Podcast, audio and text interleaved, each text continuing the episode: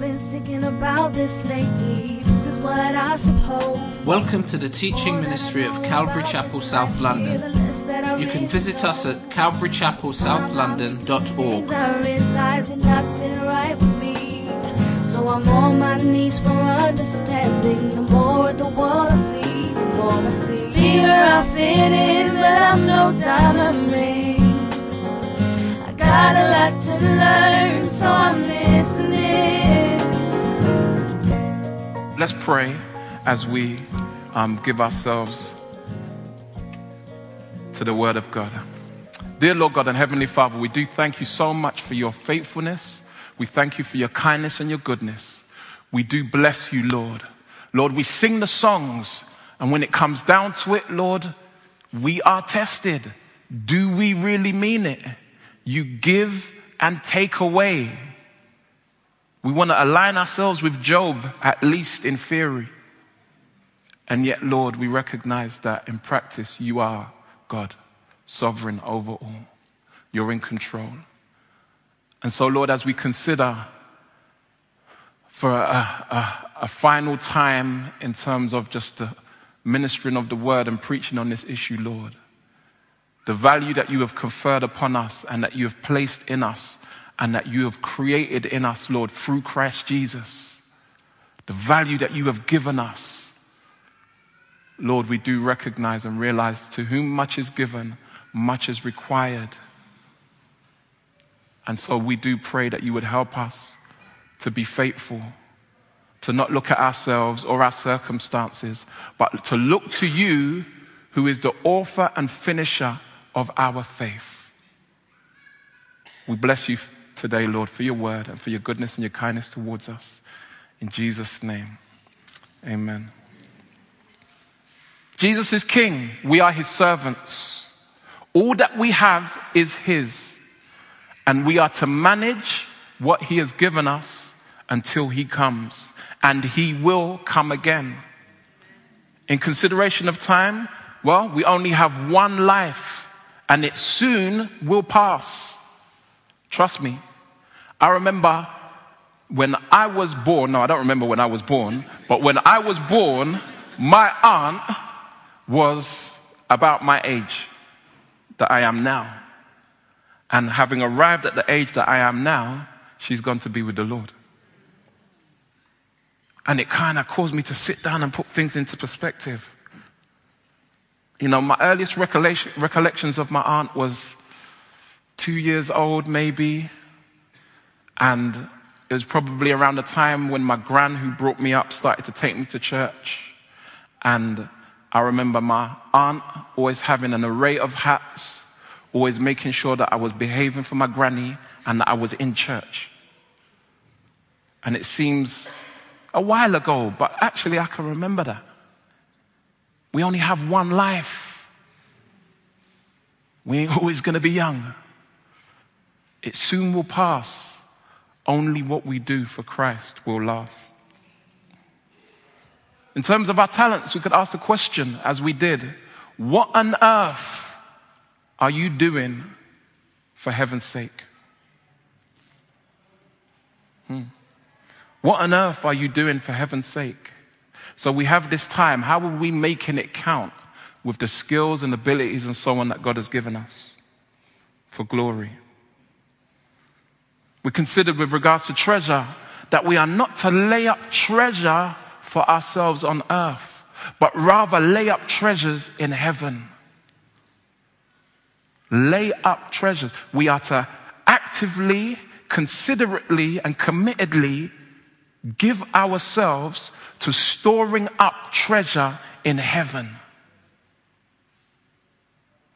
And so we began to consider last week that giving is one of the primary means by which we give ourselves to laying up treasure in heaven. We looked at the issue of our core giving being a responsibility that we have as Christians, as we looked at 1 Corinthians 9 and Galatians 6 6. That we have that responsibility. And yet there's another dimension, another dimension of giving. In addition to other considerations with regards to what do we do with our money? How do we use our funds to lay up treasures in heaven? And it's that compassionate giving, the giving that is based on the motivation of the heart to help relieve others. And Paul spoke to the Corinthians in 1 Corinthians 9 about their giving and their responsibility. And then in 1 Corinthians 16, he introduces the notion of the compassionate giving. And so in verses 1 to 6 of 1 Corinthians 16, Paul speaks to them about the needs of the church in Jerusalem. For those of you who remember our series in Acts, you will remember that the church in Jerusalem around Acts chapter 8 came under heavy persecution. Israel was still under Roman occup- occupation, and the, the Roman ruler of the time, who would have been Nero, um, and yeah, around chapter 8 would have been Nero, was bringing heavy persecution of the Christians. And so, as a result, it caused the Christians to have to flee from Jerusalem en masse, which God used. He used it for His glory, so that the gospel would no longer be contained and huddled in this holy huddle in Jerusalem, but it then was taken further afield. And so the persecution had a beneficial contribution to the furtherance of the gospel. And yet, the saints who remained in Jerusalem were in need. They were in need of assistance. And so Paul speaks to the churches. And in 1 Corinthians 16, and you can turn there if you wish.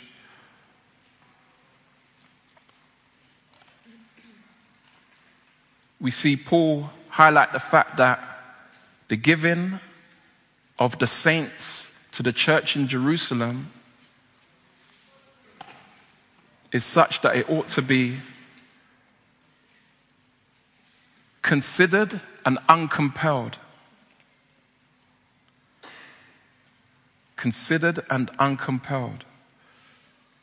Verse 1 Now concerning the collection for the saints, as I directed the churches of Galatia, so you also are to do. On the first day of every week, each of you is to put something aside and store it up as he may prosper, so that there will be no collecting when I come. So he's saying, look, consider in advance how you're going to respond to this need and give yourself, prepare for it. He then goes on to say in verse 3 And when I arrive, I will send those whom you accredited by letter to carry your gift to Jerusalem. If it seems advisable that I should go also, they will accompany me. I will visit you after passing through Macedonia, for I, for I intend to pass through Macedonia. And note that he makes reference to the fact that he's going to Macedonia first, and then he's going to come to the Corinthians. In verse 6, he goes on to say, And perhaps I will stay with you, or even spend the winter, so that you may be able to help me on my journey wherever I go. And so we see that Paul is speaking to the Corinthians and he's preparing them to respond to this need of relief that the church in Jerusalem had. And he was stirring their hearts and focusing their minds on how they can respond to that need. Now, over in Second Corinthians, and we're going to kind of camp in this section. So if you turn over to Second Corinthians chapter 8, we're going to be doing a whistle stop tour through chapter 8 and 9. As you, as you turn there, consider this. Now, Paul had spoken quite convincingly to the Corinthians about their giving in, in the first letter that he wrote to them in chapter 9. And yet now he writes a second letter, and as if he hadn't talked enough about money, he now writes two chapters, two whole chapters on the issue of giving. And so, chapters 8 and 9, um, that is the focus. And as we get into chapters 8 and 9, and again, it's a whistle stop tour, the first thing he does is he highlights the Macedonian example. So he said he was going to Macedonia first, and he did. And he came from Macedonia with a testimony for the church in Galatia.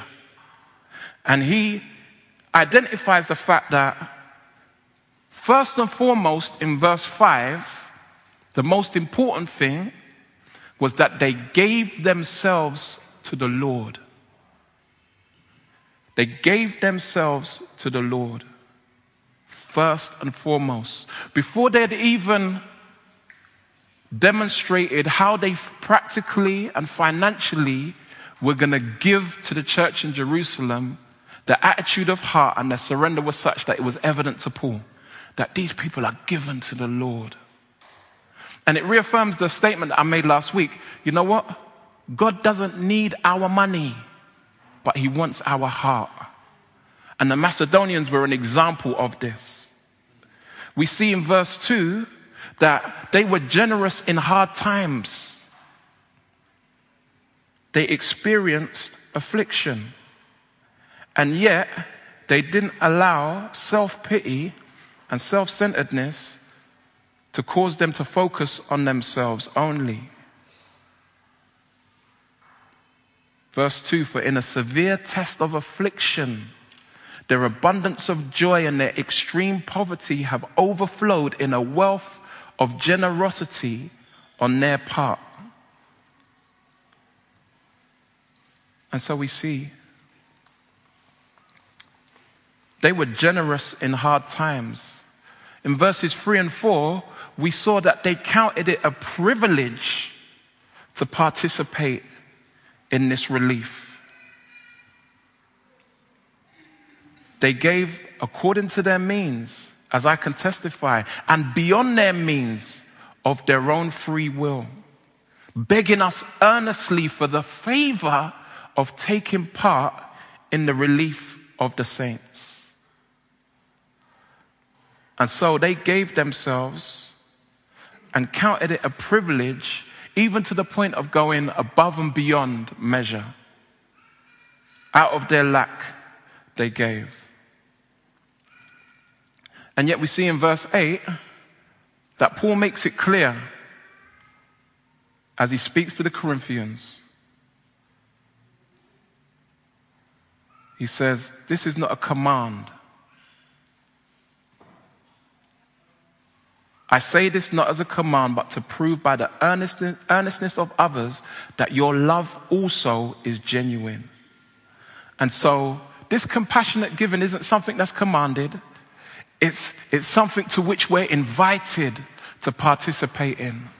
And there is an opportunity to, in, to experience the joy of the Lord as we come alongside others in making relief towards their needs, needs. And so we see the giving in this sense isn't commanded, but it's something to which we're invited. In verses 11 and 12, we see that our giving is to be based on what we have and not what we don't have. What we have and not what we don't have. Verse 11 So now finish doing it as well, so that your readiness in desiring it may be matched by your completing it out of what you have. For if the readiness is there, it is acceptable according to what a person has, not according to what he does not have. So Paul is not trying to squeeze anything out of them. He's not trying to guilt trip anyone. He's not trying to pressure or condemn anyone. He's saying, look, just think about what you've got and give out of that. No one's compelling you to give what you don't have. And in fact, in verse 13, we see that he's not trying to squeeze anything out of them. He says, I do not mean that others should be eased and you burdened, but that as a matter of fairness.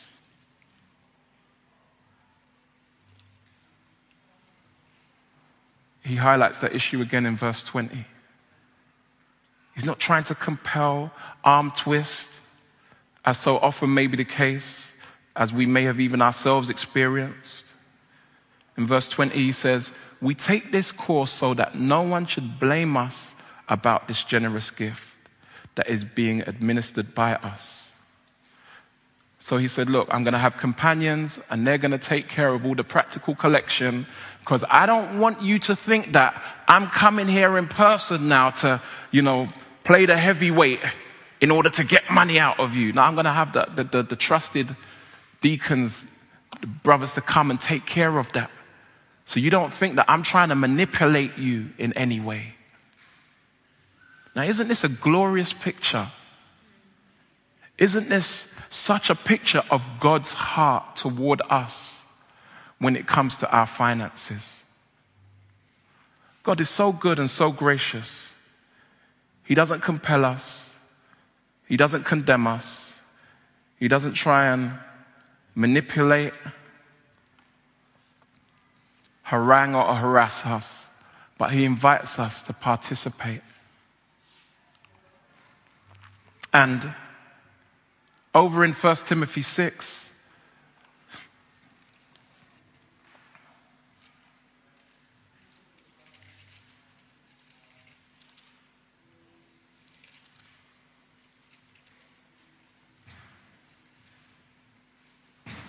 just find a reference.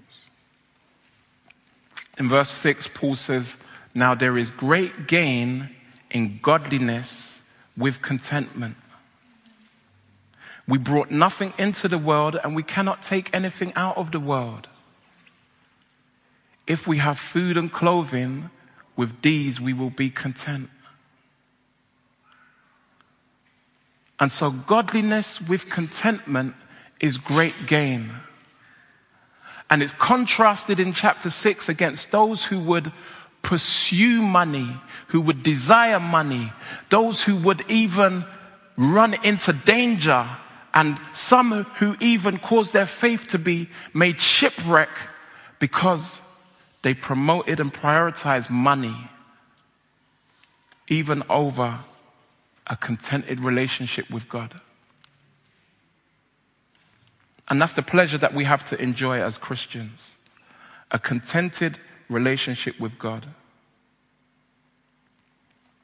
I hope you didn't turn over to 1 Timothy 6. I'm going to tell you to turn back to 2 Corinthians 9 now.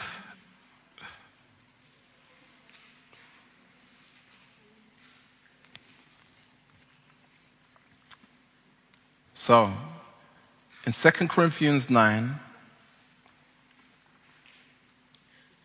I'm going to give you one, two, three, four, five, six, seven C's.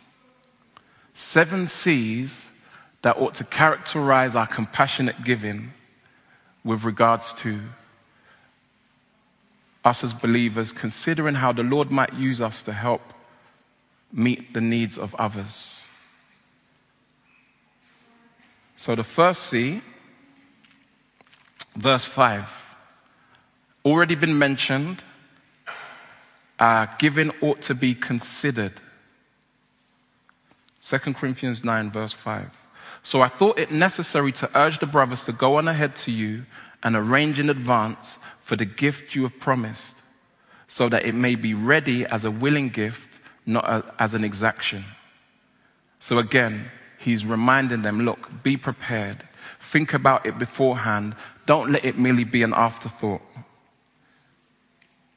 In verse 6, we see that it ought to be carefree. And so, verse 6 states the point is this whoever sows sparingly will also reap sparingly, and whoever sows bountifully will also reap bountifully. Now, that isn't supposed to be a motivation now for us to think about hmm, new investment stream. Hmm, okay then. So that pressed down, shaken together, and you know the rest is coming my way hundredfold. That's not the consideration. What Paul's saying is look, don't feel that you have to kind of penny pinch as you give, being concerned for yourself primarily. You can be carefree in your giving because, as it says in Proverbs, God is no one's debtor. God don't owe no one nothing. And so, give what you can. And you know that God will respond to that. And so, our giving, we're able to be carefree in our giving and our capacity to meet the needs of others. Our third C, it ought to be based on conviction and not condemnation. So you got two for the price of one there. It ought to be based on conviction and not condemnation. Verse 7. Each one must give as he has made up his mind, not reluctantly or under compulsion. And so, as it comes to us seeking to meet the needs of others out of that which the Lord has blessed us with, let us not walk around condemned,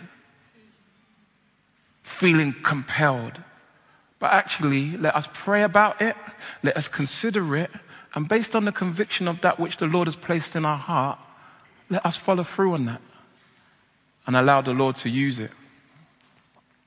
So it ought to be based on conviction and not condemnation. Also in verse 7, we see that it's to be cheerful. Cheerful. We're to be able to give cheerfully. And you can imagine now that as we see this picture unfolding, that God isn't there trying to twist our arm. He hasn't got a gun to our head, that we're able to consider how much we want to give from that which He's given us. We're able to be cheerful. It's not something that's supposed to be so burdensome and so wearying and but we're able to give in a cheerful fashion, knowing that what we do is a worthwhile endeavor. We're doing that which is pleasing to God. And note it says that God likes a cheerful giver. Is that right? No, it don't. It don't say that. It says that God loves. And as we engage in joy in our giving, God shares in that joy and He delights. He loves a cheerful giver. And we see an example of that back in Exodus when God said to Moses, Okay, look, speak to the people because we need resources to build the tabernacle. And so the word went out to the tribes, and the tribes began bringing their money and their gold and their materials, fine linen, and so on, to the point where everyone was giving cheerfully. We're in the promised land. Yeah, hey, the Lord's brought us through, and we're going to have a tabernacle, and everyone's giving joyously to the point where they had to say, No more, no more, stop, stop, stop, stop. Because the people had a cheerful heart toward the Lord in one, recognizing the privilege of participating in God's work in that way. And so our giving is to be cheerful. And also, verse 8 shows us that our giving is supposed to be confident. Our giving is supposed to be confident.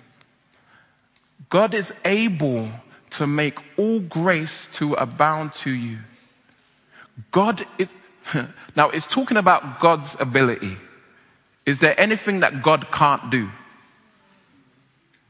There's nothing that God can't do. But God can't lie. He can't deny himself. But we recognize that that is determined by his nature. So he can't do anything in contradiction to his nature. Should I say it like that? he can't do anything in contradiction to who he is. And yet we recognize that scripture clearly shows us that God is omnipotent, he's all powerful. And it says that that limitless power is available to us in doses and small measures. No, it don't say that. It says that that limitless power is available to us to abound to us, so that having all sufficiency, that we will always have enough. Now, how much is enough is another question. But we will always have enough. Having all sufficiency in all things at all times. Oh my gosh. That sounds kind of comprehensive, right? All sufficiency in all things at all times. You may abound in every good work. And so we can give confidently, knowing that God's grace abounds to us, and that's primarily in Christ Jesus. Romans 8:32 He who did not spare his own son but gave him up for us all how will he not also with him graciously give us all things? So Jesus Christ is the key to God's abundant grace toward us. Jesus Christ is the key to our sufficiency in God. Some of us really need to hear that because we're, we're thinking that the key to our sufficiency is our hard work. We're thinking that the key to our sufficiency is how many hours we put in at work or how many degrees we get. That's going to secure our sufficiency in life. Jesus Christ is the key to our sufficiency. God has given us His Son freely. And so, how will He not also with Him graciously give us all things? Jesus Christ is our sufficiency. In verse 11, we see that our giving is to be two things constructive. So in verse 11, it states, You will be enriched in every way for all your generosity, which through us will produce thanksgiving to God. And so we will be enriched. Now, again, let's understand the sense of that word enriched. It doesn't say, and you will be made rich. You will become rich. How can we become rich if we're already rich? Think about it. How can we become rich if we're already rich? If we've received God's Son, we are rich. So it's not speaking about us becoming rich, and particularly not in a material sense. But it says that we will be enriched in that we as a person will be enriched. We will grow and mature and be more like Christ. We will be changed and become better in every way for all of our generosity. And so, what a glorious promise that is that our giving is constructive with regards to our spiritual well being. That it builds us and enriches our hearts and lives. We also see that our giving causes a celebration. And that's our final C. You will be enriched in every way for all your generosity which through us will produce thanksgiving to God. And it goes on on the same theme of thanksgiving. For the ministry of this service is not supplying the needs of the saints, but is also overflowing in many thanksgivings to God. By their approval of this service, they will glorify God because of your submission, flowing from your confession of the gospel of Christ and the generosity of your contribution for them and for all others. While they long for you and pray for you because of the surpassing grace of God upon you, thanks be to God for his inexpressible gift. And so, as we partner with the Lord in giving compassionately, considerately, based on conviction, without condemnation, not feeling compelled, constructively, we see that not only are we enriched as people, as individuals, as Paul said to the Philippians in Philippians 4:17, it's not that I desire the gift from you, but it's fruit. That fruitfulness in our heart increases, but it also causes others to celebrate God's goodness.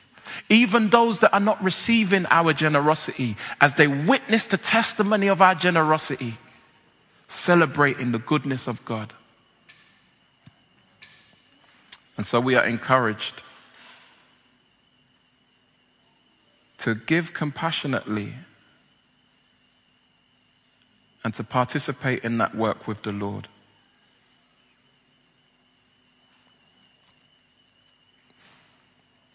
And so, you can turn over to 1 Timothy 6 now.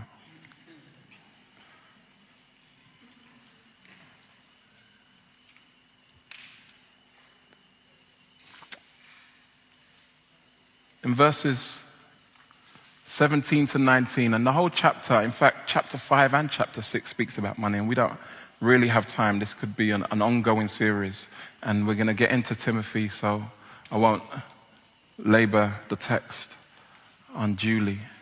But in verses 17 to 19, we see a, a parting exhortation that Paul says to Timothy that he is to make to those at the church in Ephesus. Verse 17 As for the rich in this present age, charge them not to be haughty. That's an old school word for arrogant, nor to set their hopes on the uncertainty of riches, but on God, who richly provides us with everything to enjoy. Wow. God is so good. He's lavished us with all things to enjoy. Not that we would be brought under the power of these things, but that we are free to enjoy them. And yet, those people are to do good, verse 18, to be rich in good works, to be generous and ready to share, thus storing up treasure for themselves. Familiar phrase, right? Thus storing up treasure for themselves as a good foundation for the future, so that they may take hold of that which is truly life. You see, those of us who are rich in this world are to enjoy the things of this world but not be consumed by them. We're to be rich, but rich in good works, generous and ready to share and the needs to which we're able to respond are a multitude. But let us not think that we are not rich. According to a variety of surveys, London is the second, well, in 2011, London was the second richest city in the world in terms of income generation. Now, you can look at a multitude of surveys, and obviously, they say that there are lies, damn lies, and statistics. And so, you know, you, you still got to put faith in the, in the statistics, right? But ultimately, they say that when you look at the average across the different surveys, London was at least in the top 10 income generating cities of the world, at least in 2011. Now, we are blessed. And you might think, but at the end of the month, when I look at my paycheck and I, and I don't see that. But you have to remember that income generation equals living standards. Income generation equals quality of life. And so it's not that, okay, well, we don't have any money, but we've got nothing to show for it. We enjoy a certain quality of life that we pay for. And so the reality is that we are rich. We're rich in so many ways, and it causes us to be in a place where before the Lord we prayerfully consider our lifestyle choices. There was a lady who just felt compelled by God, not by anyone else. She was highly motivated, let me put it like that, to give. And Warren Wiersbe tells this story of how she decided to shut off the hot water tank in her house in order to save that money and be able to give it to the orphan ministry of the church. She shut off the hot water, and then you think, oh, so what my girl actually like? Showered in cold water. Well, what she would do is she would boil the water on the fire. And so that was a lifestyle choice. A lifestyle choice that she made in order to be able to give. And at that time, it was a sacrifice. And so we see that we all are in a place where we can consider what we do with the money that we have what we do with the talents that we have, what we do with the time that we have in order to honor and glorify God. Um, I think it was about, it was either last year or the year before I heard the statistic. Gospel for Asia said that it costs 20, as no more than 20 pounds. I think at the time it was 15 pounds to support a missionary in Asia. 15 pounds to support a missionary in Asia, and that was 15 pounds per month. 15 pounds per month to support a missionary in Asia. And obviously, at first, you think to yourself, wow, that's cheap. And my first thought wasn't how affordable it was. My first thought was, what kind of life do they live on 15 pounds a month?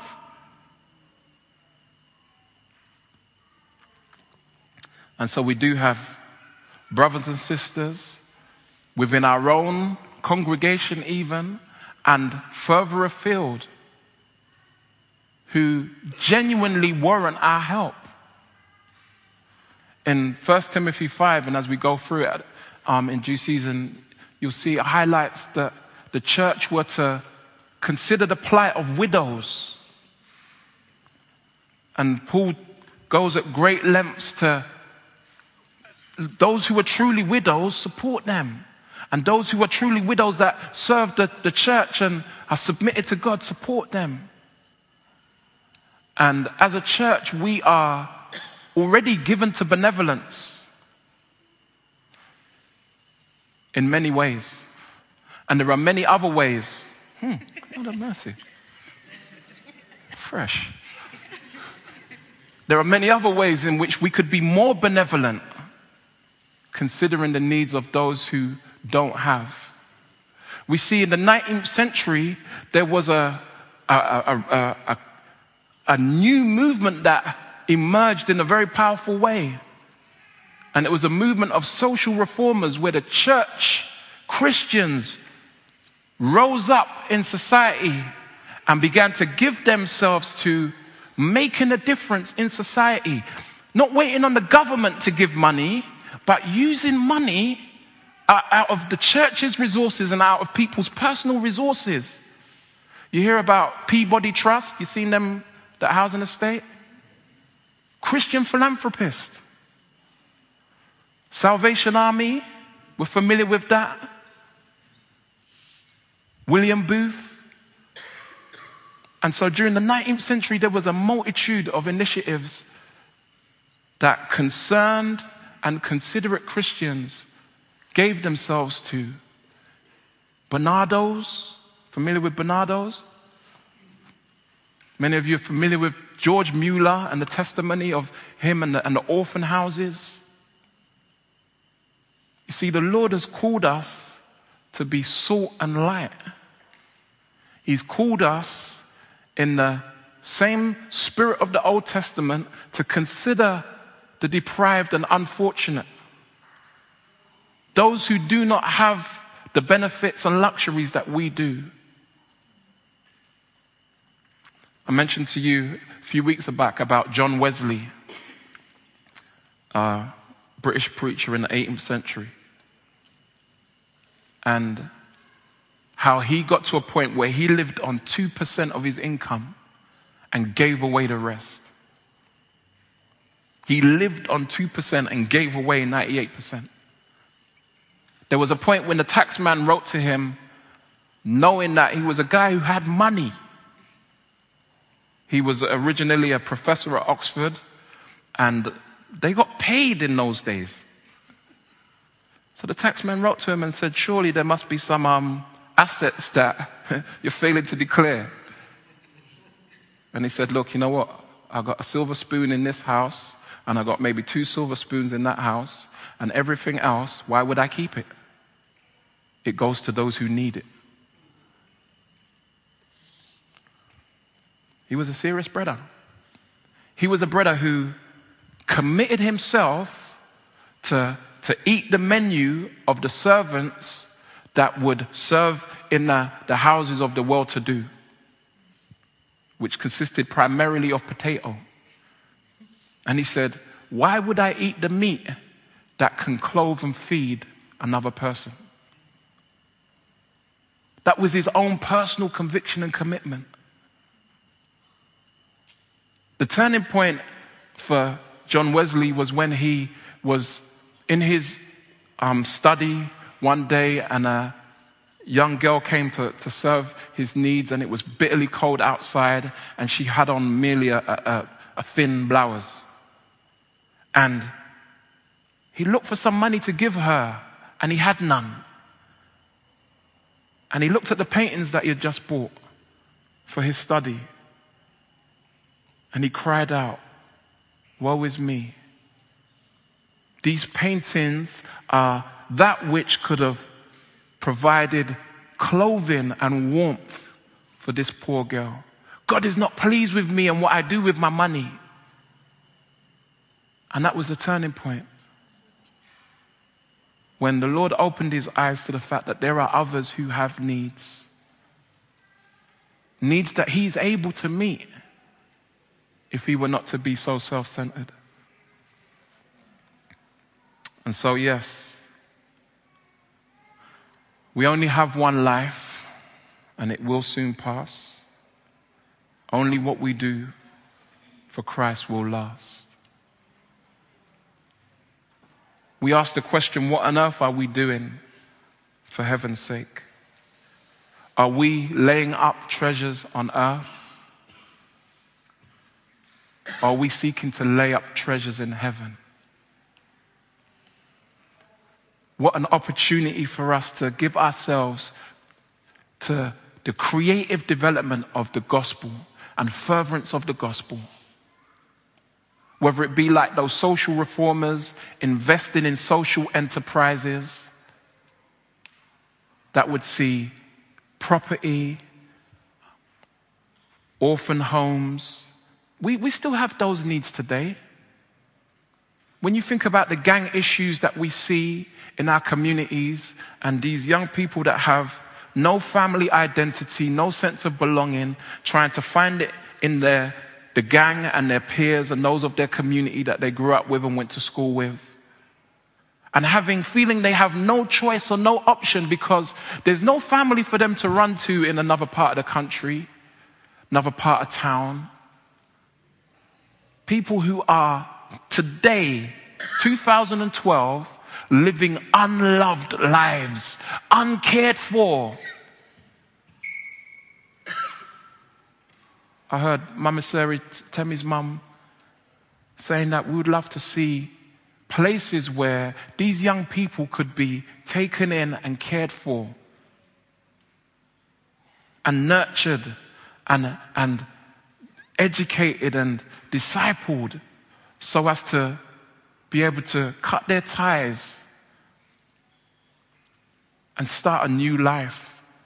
That's a practical response to a real problem that exists today. But it's not going to happen without money. And if we're waiting for the government, well, then Jesus soon come.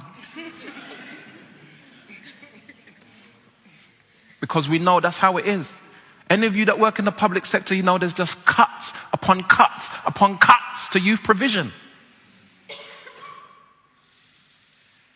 People crying about other riots, but what are people doing about it? And these things don't happen unless somebody makes a sacrificial commitment. And what happened in the 19th century, those social reformers started to, to really be about it, and the rest of society took note and followed suit. And so we have a tremendous privilege, we have tremendous power to make a difference through, those valuable assets of God's kingdom that He's invested to our trust. May we be creative, may we be considerate, may we be prayerful as we seek to harness what God has given us, to use it for His glory. Oh my gosh, I could go on. Community group, innit? yeah, we'll save the rest for community group. Let's pray. And I wonder if we can stand, and I'm going to ask if um, Tim would make his way back. And the guys. You know, let's just take a moment to think about the way in which the Lord has been speaking to our hearts, the way in which the Lord has been communicating and maybe even challenging us with regards to ourselves and our own lifestyle choices. Not just in terms of what we do with our money, but what we do with our time, what we do with our talents and treasures. And let's be very prayerful. And let's, you know, as we, as we come to the conclusion of this series and we are more able to appreciate those things of value that God has given us, may we make a conscious and determined commitment to value them, to actually value them, to not despise them. And we may not have much, we may not, and we don't need to have much in our own eyes. But we just have to realize that what God has given us is valuable, is precious, and able to be used in a worthwhile way. Let's bow our heads.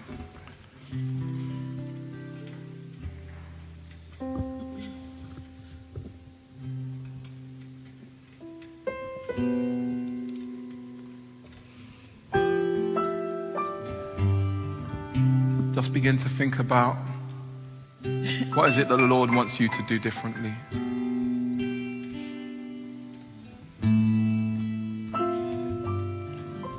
The Lord's inviting you to genuine, authentic Christian living.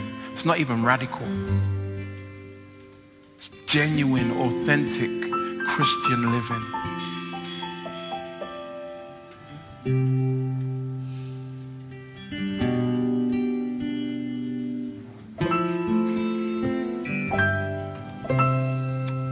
Thank you for your goodness and your faithfulness, Lord. We can never thank you enough. Lord, we appreciate the words of Scripture.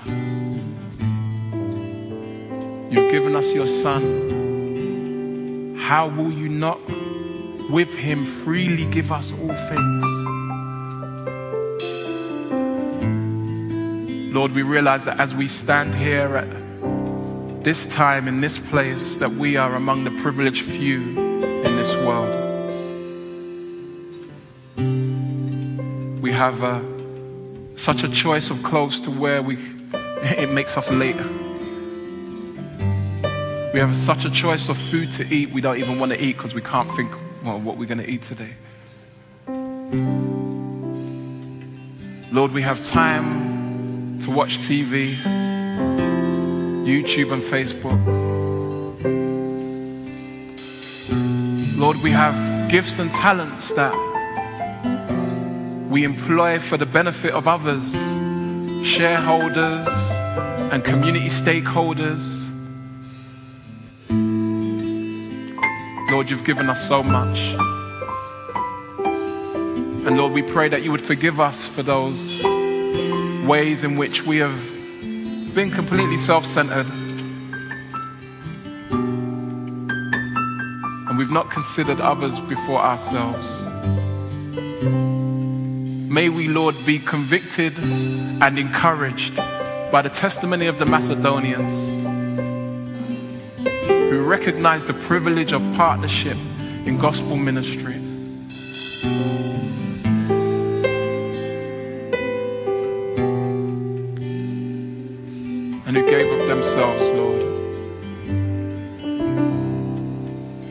So we bless your name and we praise you. We thank you for your word, which is instructive and empowering. And Lord, as we continue to reason with you and allow you to speak to our hearts over these things, Lord, we pray that you would help us to grow and be enriched. Thank you, Lord, for the way in which there are so many that serve and give themselves to you, Lord. Thank you, Lord, for the work that you do do among us.